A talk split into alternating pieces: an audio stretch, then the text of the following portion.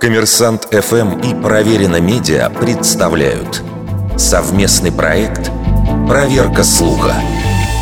Правда ли, что в США за последнее время сгорели 20 заводов по производству сжиженного природного газа?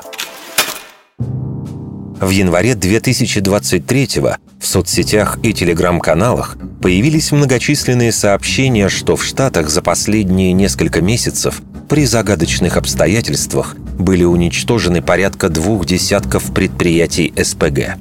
Подавляющее большинство публикаций в качестве доказательства использовали короткий видеоролик. Посреди жилой застройки горит некий большой объект. И это действительно завод.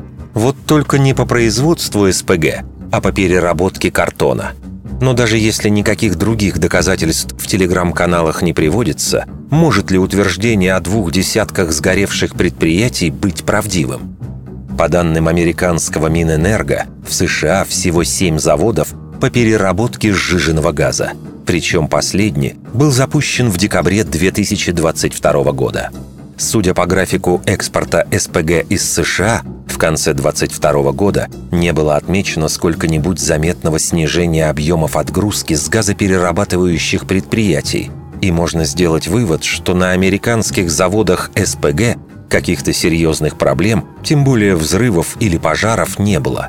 Справедливости ради надо отметить, что существуют еще и предприятия по производству сжиженного углеводородного газа – СУК – это продукт добычи нефти. Этот газ по сравнению с природным заметно более взрывоопасен. И летом 22 года в Штатах действительно произошел пожар на одном из таких заводов в Оклахоме. Вердикт. Это неправда.